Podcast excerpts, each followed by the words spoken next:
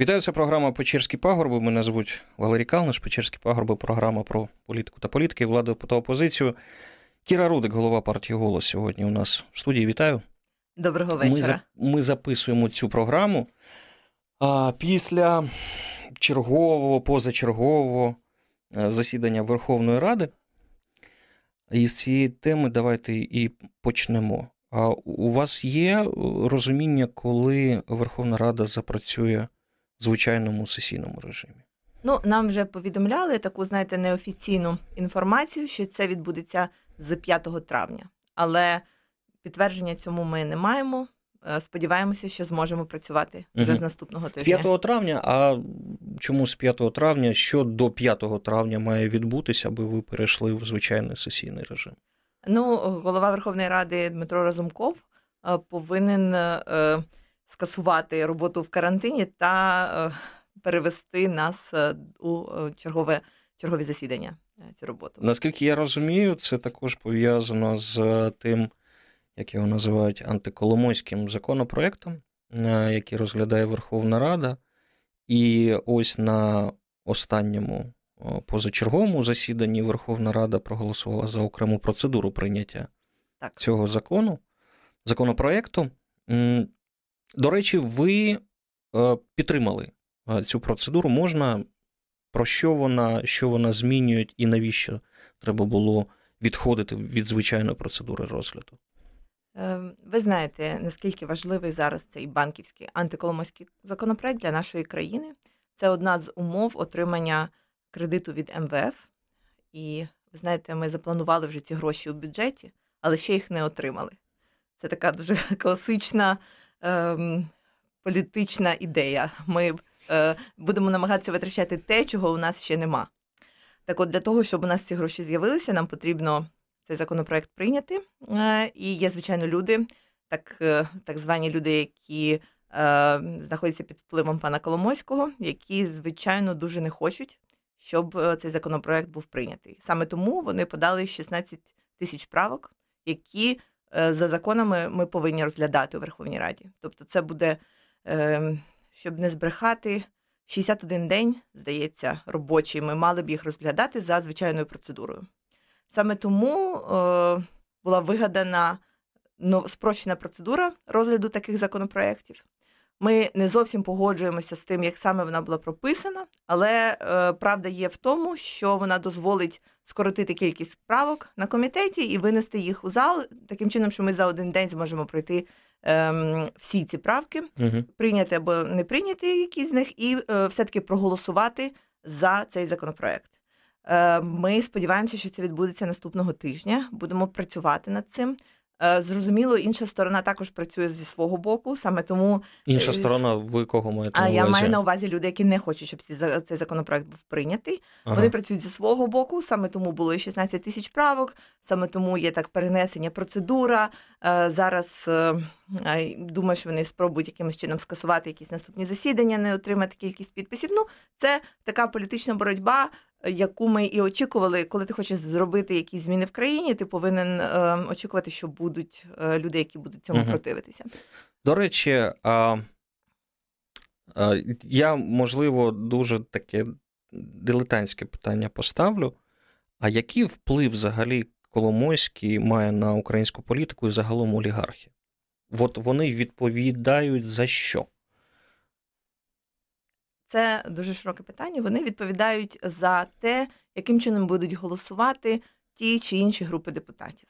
Е, про це ми говоримо мало публічно, але всередині ем, Верховної Ради це відома історія, е, які групи людей відстоюють інтереси яких саме олігархів. Е, цих олігархів не так багато. Людей, які зовсім ні з ким не пов'язані в українському парламенті, вкрай мало такий вплив олігархи можуть отримати через те, що наша система вона є недосконала. По-перше, вона недосконала через те, яким чином відбуваються вибори, що на них потрібно дуже багато грошей. Сьогодні я ще розкажу про те, як ми, як партія голос з цим боремося. Mm-hmm. Простій людині. Або прості маленькі партії дуже важко знайти ці гроші. Саме тому вони звертаються до тих, у кого ці гроші є. І потім, після того, як вони отримали цю допомогу, цю підтримку, коли вони вже заходять в парламент, вони е, можливо, не кожного разу, але деколи виконують таке, знаєте, м'яке прохання від угу. тої чи іншої людини, яка їм ці гроші дала. Розумієте, е, і вам також це закидають. Чи ви будете казати, що ви єдина партія, яка стоїть осторонь інтересів олігархів, ви з ними не спілкуєтесь і грошей не берете, і е, не виконуєте цих м'яких побажань? Ви будете дуже сміятися, але я саме це і хочу сказати. Ага. Ви можете подивитися, яким чином ми збирали гроші на на нашу передвиборчу кампанію. Це відкрита інформація про всіх наших донорів, про всіх спонсорів. І зараз е, ви можете спитати кого завгодно в Верховній Раді, навіть е, депутатів з інших фракцій. Вони розкажуть вам, з яким сміхом вони ставляться до нас, тому що ми дійсно не беремо гроші е, і не виплачуємо зарплату всередині фракції і працюємо ем, абсолютно незалежно. Тобто, Ви можете про... подивитися на наші на наші голосування. Е, Це ж дуже легко подивитися, хто відстоює чиї інтереси, якщо просто зробити простий аналіз голосувань. Угу. Е, І ви не знайдете там відстоювання жодних. Е, Жодних таких, знаєте, м'яких побажань жодного з олігархів. Тобто, е, це не домисли, це дійсно так, що в інших фракціях доплачують е, чорним кешем е, депутатам. Ну так, це ж відома це відома історія. Угу. Ну і розрахунки якось змінились, до, до речі, з коронавірусом, тому що я чув, що в одній е, фракції там мінімальна така доплата була 5 тисяч доларів на місяць. Ну, я такий також чула історії. Я не знаю, як змінилася ситуація з коронавірусом. Ага. Але абсолютно точно, що цей парламент обходиться олігархам набагато дешевше, ніж попередній. Ага, добре. Добре. А, Давайте поговоримо про олігархат ще далі, про, про місцеві вибори.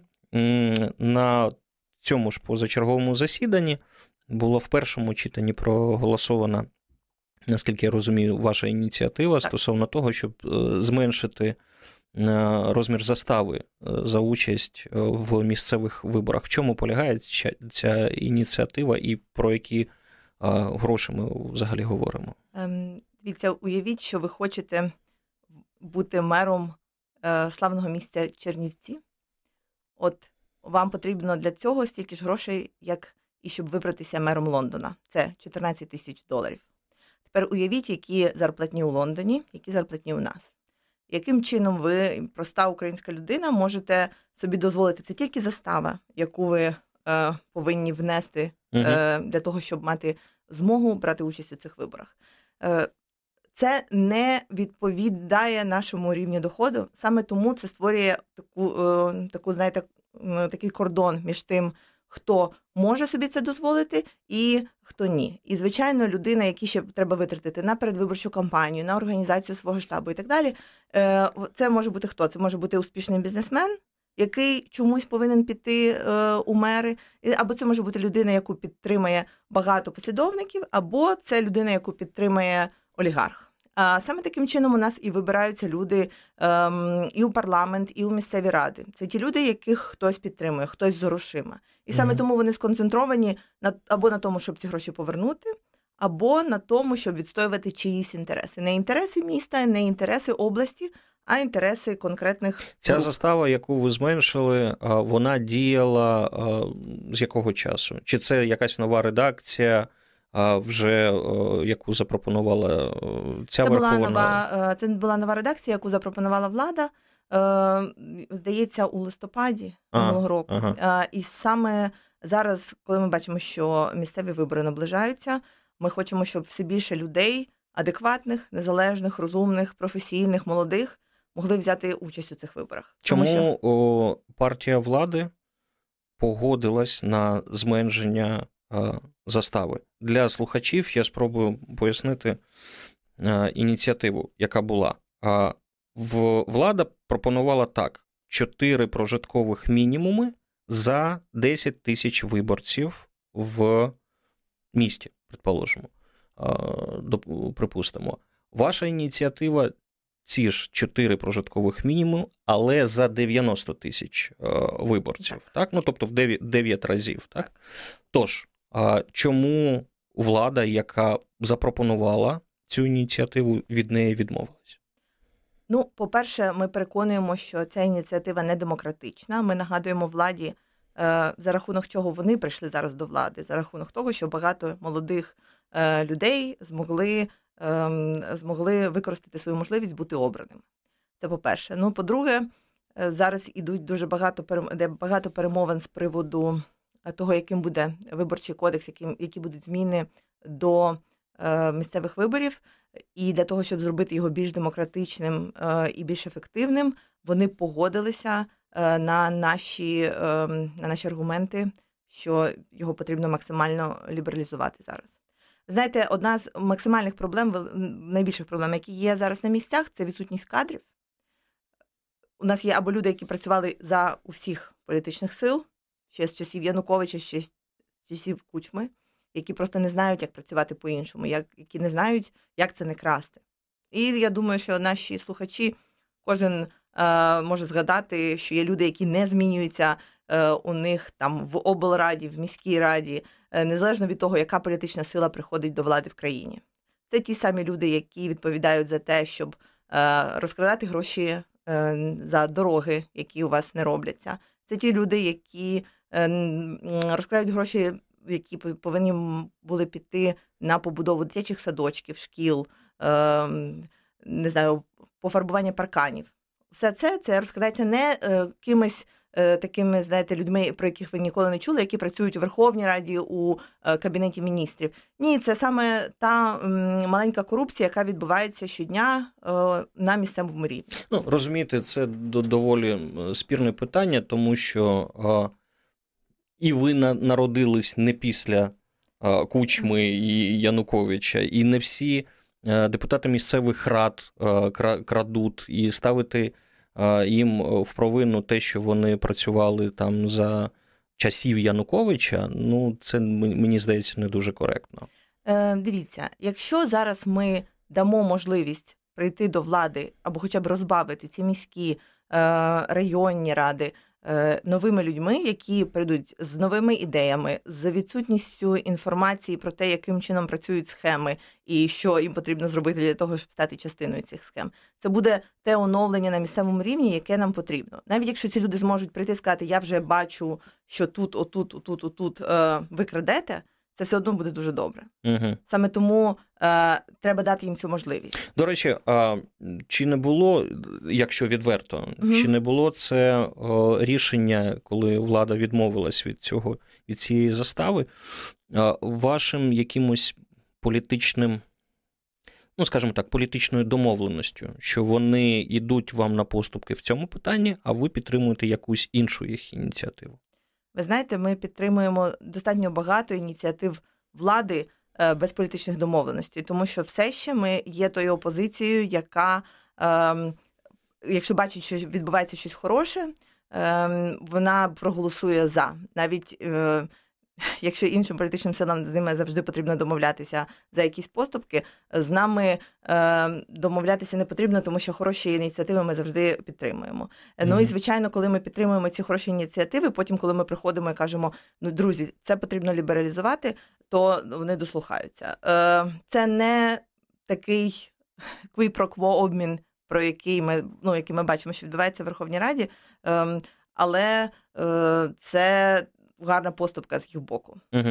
Добре, давайте зробимо паузу. Це програма Печерські пагорби. Кіра Рудик, голова партії Голос, народна депутатка. У нас в студії мене звуть Валерій Калниш. Продовжимо програму Печерські пагорби. Кіра Рудик, голова партії Голос. У нас в студії. Давайте поговоримо про карантин. Днями ви звернулись до Національного антикорупційного бюро та Національного агентства із запобігання корупції. Я маю на увазі цю е, ситуацію, коли повернувся літак Мрія, і вас щось не задовольнило в той гуманітарній допомозі, яка приїхала до України. В чому питання, що не так? Е, ви знаєте, з самого початку карантину ми бачимо виступи президента, в яких він каже: приїжджає літак, прилітає літак з Китаю і везе 10 мільйонів тестів. 100 мільйонів масок, ще щось, ще щось. Але е, навіть після цієї першої заяви, коли ми спробували як народні депутати дізнатися, яким чином ці тести були розподілені, а потім і скільки насправді тестів прилетіло, що це були за тести. Виявилось, що, ну, по-перше, це така таємниця за сімома печатками, скільки насправді яких тестів прилетіло і що з ними сталося. Тому е, кожну заяву, яку давав президент про те, що ще прилетіло і куди, ми дуже детально вивчали і нам працювали з Міністерством охорони здоров'я, щоб зрозуміти, якби, а де це все. Угу. Е, Знайшли? Е, щось частково ми знайшли. Е, хочу сказати про 10 мільйонів тестів. Е, так ніколи і е, так ми ніколи їх не і не знайшли. Я думаю, це було таке перебільшення, як у серіалі. Знаєте, коли люди люблять перебільшувати. Uh-huh. І це дуже жорстоко насправді, тому що ем, у всіх областях України люди чекають, що ось ось ці тести до них якимось чином долетять. І останній раз, коли президент про заявив і показав таке гарне відео про те, як він зустрічає цей літак. Ем, нам паралельно всім прийшло на нашу депутатську пошту лист від пана Гереги про те, що Е, про те, що він е, отримав також з літака Мрія якусь кількість масок і готовий їй допомогти їх придбати. Звичайно, ми е, співставили факти і почали виясняти, що насправді відбулося. І офіс президента підтвердив так, що за державні гроші літак Мрія, який літає до Китаю і назад, ще також возить приватні товари е, для пана Гереги, які він потім поясні слухачам, хто такий пан Герега? Пан Герега є власником мережі «Епіцентр». Е, це єдина мережа, яка під час карантину е, працювала. Ви я впевнена, що всі знаєте це, тому що єдиний магазин, який працював е, не онлайн, а офлайн, великий торгівельний. Е, він був відкритий з першого дня карантину і торгував не тільки масками і не тільки засобами е, першої необхідності а й технікою. Телефонами, ну ну там ну там деякі все ж таки бу, бу, були нюанси е, саме в тим мог зайти. Я ходив. Так, я я зайшов, подивився, мені сказали, ні, от ти можеш вибрати щось, а замовити на сайті. Ну так так це було напевно в перші дні карантину. Можливо, Е, я була десь на сьомий день карантину. Ми приїжджали, щоб подивитися, що це справді відбувається. Е, там не було ні, ні жодного захисту у людей, які то які працювали в цьому магазині. Е, ні, навіть знаєте, як у сільпо зараз є там така розмітка про півтора метри між людьми. Uh-huh. Там не було навіть цього, і ем, але магазин дуже активно. Тож ви підозрюєте, що епіцентр що за держав...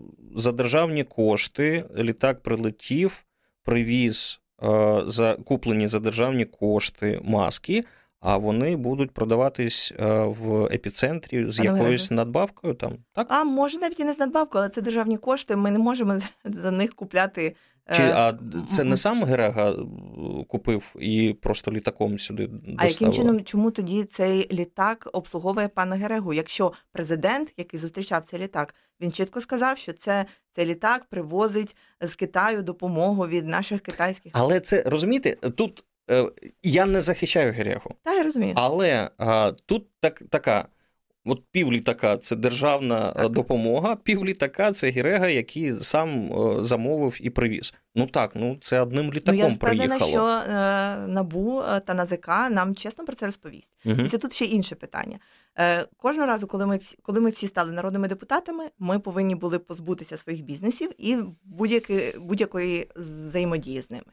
Тобто я пішла зі своєї попередньої роботи, це була робота в ІТ, в мене була велика компанія, я все це віддала і жодним чином до цього не е, відношуся. А тепер уявіть, що зараз я буду зі своєї своєї пошти народного депутата писати Е, всім іншим народним депутатам, друзі, хто хоче собі якісь айтішні е, сервіси, то звертайтеся, будь ласка, е, до моєї попередньої компанії. Не пишіть з почтового ящика Верховної Ради. Пишіть це, з іншого. Це ну це перше, це порушення, це конфлікт інтересів. Так. Е, і це саме е, ті ознаки корупції, які ми бачили і у попередньому скликанні. Тому зараз е, Національне бюро розслідування і звичайно агенція по запобіганню корупції повинні цим зайнятися. Загалом, якщо подивитись на дії влади, я маю на увазі не тільки президента.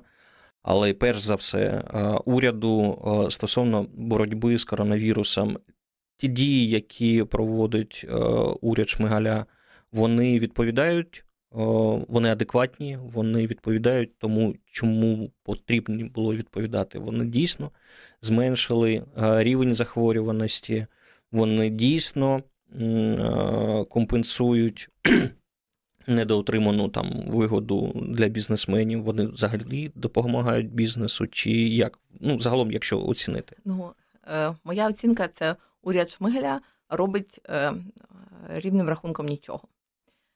Дивіться, для чого нам взагалі карантин був? Е, не для того, щоб вірус якимось магічним способом зник. Правильно, ми розуміємо, що епідемія може продовжуватися. Він потрібен був для того, щоб підготувати нашу медичну систему до того, що буде більша кількість пацієнтів, більша кількість людей буде одночасно хворіти. Саме тому ми всі, як суспільний договір, ми говоримо, ми всі будемо сидіти вдома для того, щоб ви, пане Шмигаль, і там міністри змогли підготувати нашу медичну систему, закупити апарати е, штучної вентиляції легень, закупити маски, ем, допомогти лікарям, е, забезпечити їх всім необхідним. Ми будемо сидіти вдома, втрачати гроші для того, щоб ви могли зробити свою роботу.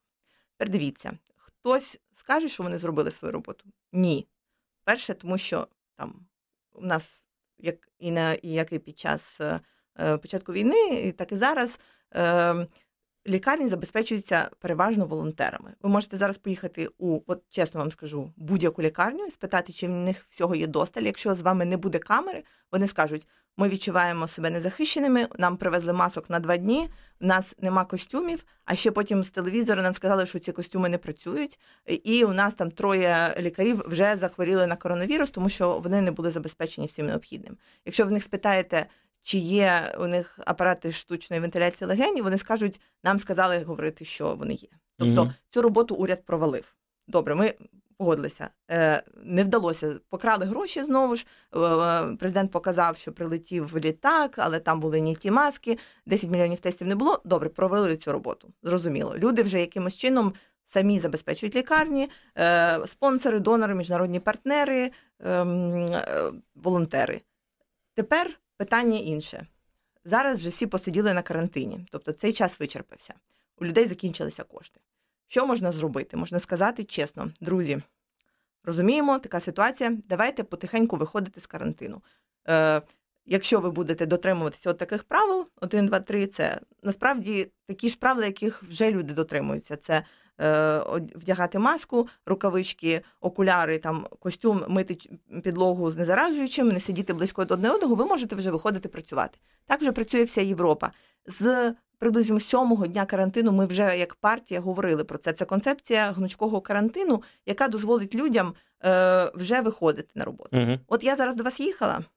Е, вже вже у Києві пробки. Ну так. Тому що всі вже так. виходять, тому що людям, по-перше, ну набридло це півбіди, а по-друге, гроші закінчилися, і нема жодної причини для них, чому вони повинні зараз, бачачи, що уряд не робить свою роботу. Кличко тільки говорить, що е, ну залишайтеся вдома або інакше потім піняйте на себе. Це я сьогодні читала в нього на Фейсбуці.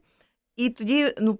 Люди тоді самостійно намагаються вже щось робити для того, щоб підтримувати свої бізнеси, свої сім'ї. І замість того, щоб дати їм правила, за якими це можна робити. Ну, якщо ти не можеш щось зупинити, то е, ти ти повинен е, возглавити це, угу. правильно? Е, то е, зараз і уряд, і кличко вони ховають голову в пісок і роблять вигляд, що цього не відбувається. Ну, а це роз... дуже погано. Розумієте, а, теж я не буду захищати кличка, так? Угу. але в нього а, така дуже неблагодарна робота, так? коли він є заручником з одного боку е, дій уряду, з іншого боку, коронавірус ніхто не відміняв. І рішення, наскільки я розумію, про відкриття того ж е, метро буде залежати від уряду. Воно буде його приймати. Тож ті дії, які е, мер е, робить, мені здається, він їх робить в межах того, що він може зробити. Не може перестрибнути через голову свою стрижену. До речі, У мене є запитання про міську владу також. По-перше, у нас до сих пір відкриті ломбарди, і вони були відкриті весь карантин. Чим потенційно, чим принципово ломбард відрізняється від манікюрного салону? А це не Верховна Рада приймала такі Ні. рішення? Це Ні. уряд? Е, Верховна Рада е, прийняла ем, е, Верховна Рада приймає закони, а уряд робить постанови про те, що Дозволи, робити людям. Дозволи.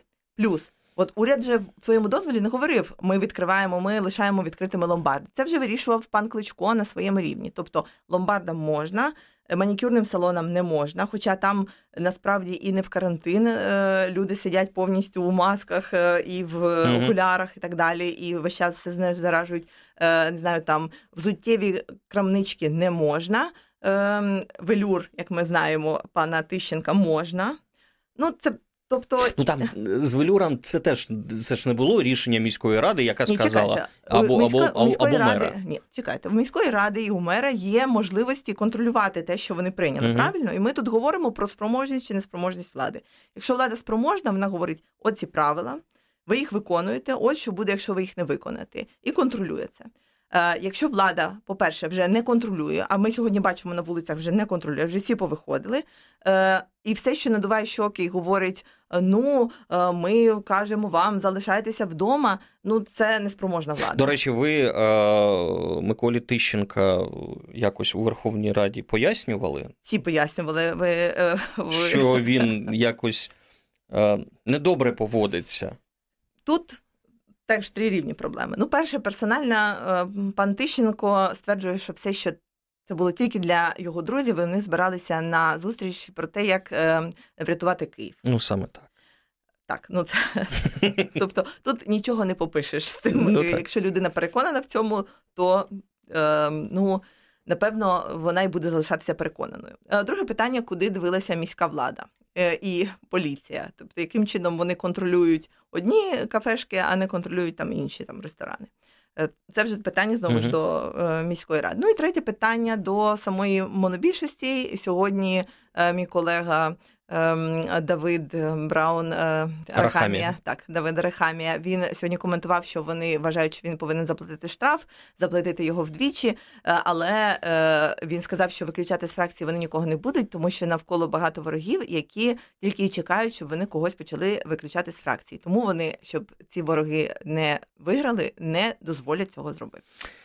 А До пана Давіда Арахамі ми повернемось, але це зробимо в наступній частині. Це програма Печерські пагорби. Кіра Рудик, голова партії Голос, народна депутатка. У нас в гостях. Зараз ми зробимо нетривалу паузу, реклама, новини і продовжимо. Продовжимо програму Печерські пагорби. Кіра Рудик, голова партії Голос, у нас в студії про Давіда Арахамі. Трохи здалеку зайду. Михайло Саакашвілі.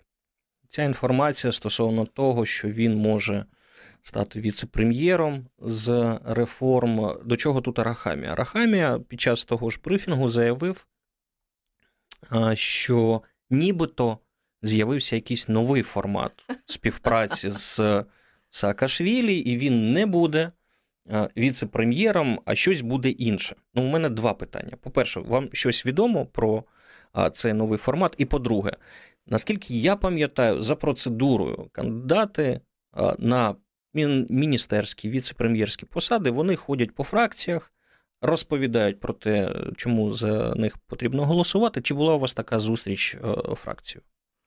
Так, вона у нас була е, у вівторок. Пан Саакашвілі приходив на е, наше засідання фракції до нашого офісу. Це була дійсно дуже цікава розмова. В основному, що цікавило нас як фракцію голос, це яких саме реформ не вистачає нашій країні, чому е, при неукомплектованому уряді, в якому ви ще е, ви ж знаєте, що не вистачає трьох міністрів, трьох міністрів так, так, яких шукають. І Тут я повинна пожартувати, що скоро будуть з маршруток знімати е, на в'їзді в Київ і відправляти міністерств міністром. Ем, ну, освіти, освіти, енергетики. Освіти. Давайте і... освіти, освіти, Давайте я освіти. освіти так. Добре. А, І тобто, чому не чому уряд не займеться тим, щоб доукомплектувати спочатку сам себе, а потім шукати віце-прем'єра? Е, втретє, це ем, на від на наші запитання з приводу, чим саме він збирається займатися. Пан Саакашвілі е, сказав, що він буде вести перемовини з МВФ, які ем, які він вже вів колись, і він в цьому дуже ефективний. А друге, це що він буде займатися реформами для підтримки малого та середнього бізнесу. Тут у нас виникає два запитання. Ну, по-перше, чому тоді країна платить гроші пану Марченку, міністру фінансів, тому що його вибирали, ми його підтримували саме тому, що це була людина, яка має тільки тим займатися, що перемовинами з МВФ. uh Я, як людина з бізнесу, хочу сказати, дуже погано платити двом менеджерам за одне й те саме. І друге питання це які саме реформи для малого середнього бізнесу у нас ем, нам необхідні, ну який план. Тому що зараз ви кого е, хочете у парламенті спитати, він вам скаже, що потрібні реформи для малого середнього бізнесу, і він саме цим займається. Ну так тому треба ну трошки більше чіткості для якого саме бізнесу і що саме. Е, Пан Саакашвілі – це дуже цікава людина, і ми відносимося до нього з величезною повагою е, до тих реформ, які він зробив в Грузії, які він міг би зробити в Україні. Але на жаль, в нього самого немає інформації про те, яких саме реформ він буде віце-прем'єром з. А а друге, е, як, що робити, якщо е, якщо його не підтримає монобільшість? Ну, Тобто, е, взагалі, яка там конфігурація? Е, він вийшов з зустрічі з нами.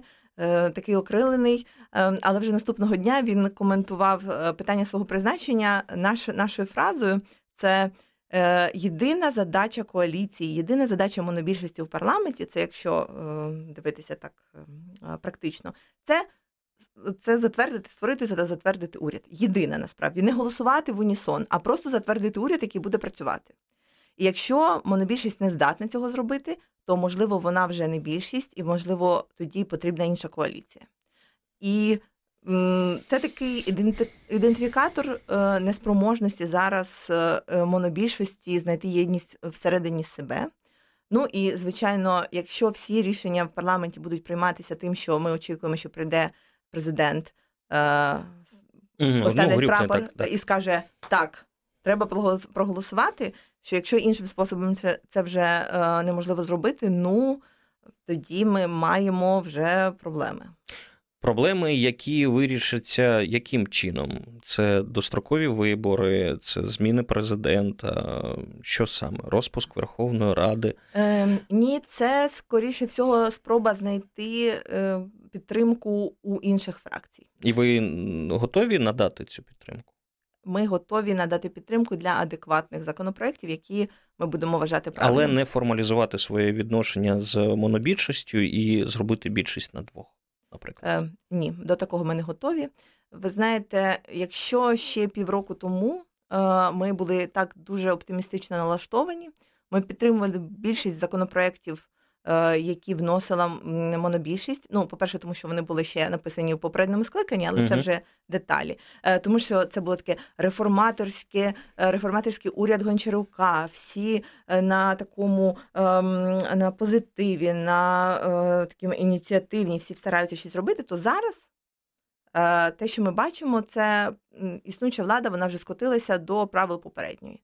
Це і звільнення Верланова і Ніфьодова і призначення людини, яка люстрована на голову ДФ. Має бути люстрована. Так, але має бути е, те, так. що в нас інші е, гілки працюють погано. Це також ем, це і міністри у новому уряді частина з яких працювали там за Януковича. Я знаю, що вам, напевно, це знову ж не сподобається, як ми говорили Розумієте, попередньо тут, про... тут не, не не, те, що воно не сподобається, а це те, що професіонали, на жаль, іноді працюють зі злочинними режимами. Ну так буває. І якщо йти за критерієм, що ти робив там з 14 там, по 19 рік і викреслити, і що в тебе там керівник був там, условно там Янукович, etc., mm-hmm. Ну, тоді так, звичайно, тоді е, лавка запасних буде ще менше, ніж вона є. Давайте тоді по-іншому. Якщо е, це дійсно професійні люди, які зараз у нас в уряді, то чому їх виносили пакетом? І чому жоден з них не прийшов е, на фракцію, щоб відповісти на запитання. Кого ви е, маєте на увазі? Я випадку? маю на увазі взагалі призначення всього уряду. Тобто ми за нього не голосували, тому що і не підтримували його, тому що е, ну, перше він пакетом. А по-друге, цих людей ми або вперше бачили, або угу. знали вже про них, що там пана їмця ми знали про те, що угу. він прийде у владу красти. Це було очевидно з його попередньої біографії.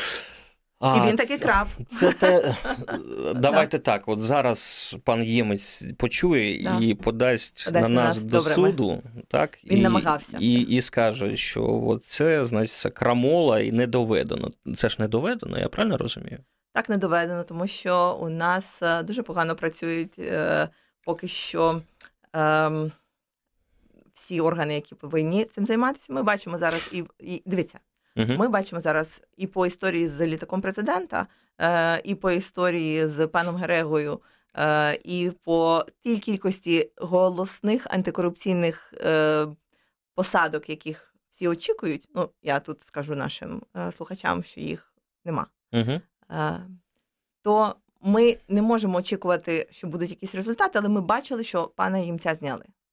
Саме це було. Е, розумінням існуючої влади, що він неефективний. І Уманського зняли. І Уманський теж був неефективний. Е, у мене є багато запитань до е, також до роботи е, пана Уманського і тих змін, які він пропонував, і до бюджету. І... Але здається, той варіант кризових змін до бюджету 2020, ви, до речі, підтримали їх? Який саме? Ну, о, вже останній, який за Ні. нового міністра фінансів. Ні, був. Е, зміни до бюджету ми не підтримували. Не підтримували. Вони були були абсолютно е, полі... поліцейські. Угу. Тобто е, для справки там познімали з усіх, крім міністерства.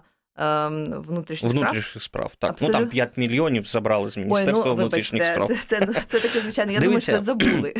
Дивіться, а, мені ця позиція, а, ось коли ви критикуєте і є за що критикувати, і це дуже здрава логіка. А, Вам не здається, що одних слів ну, замало. І так стояти осторонь і казати: ну, ось там такий міністр, значить, це поганий, ось вся ланка уряду, вона погана. Що цього недостатньо для політичної парламентської сили. А, Дивіться, ви е, не праві, ми не стоїмо осторонь. Ми насправді зараз робимо роботу уряду.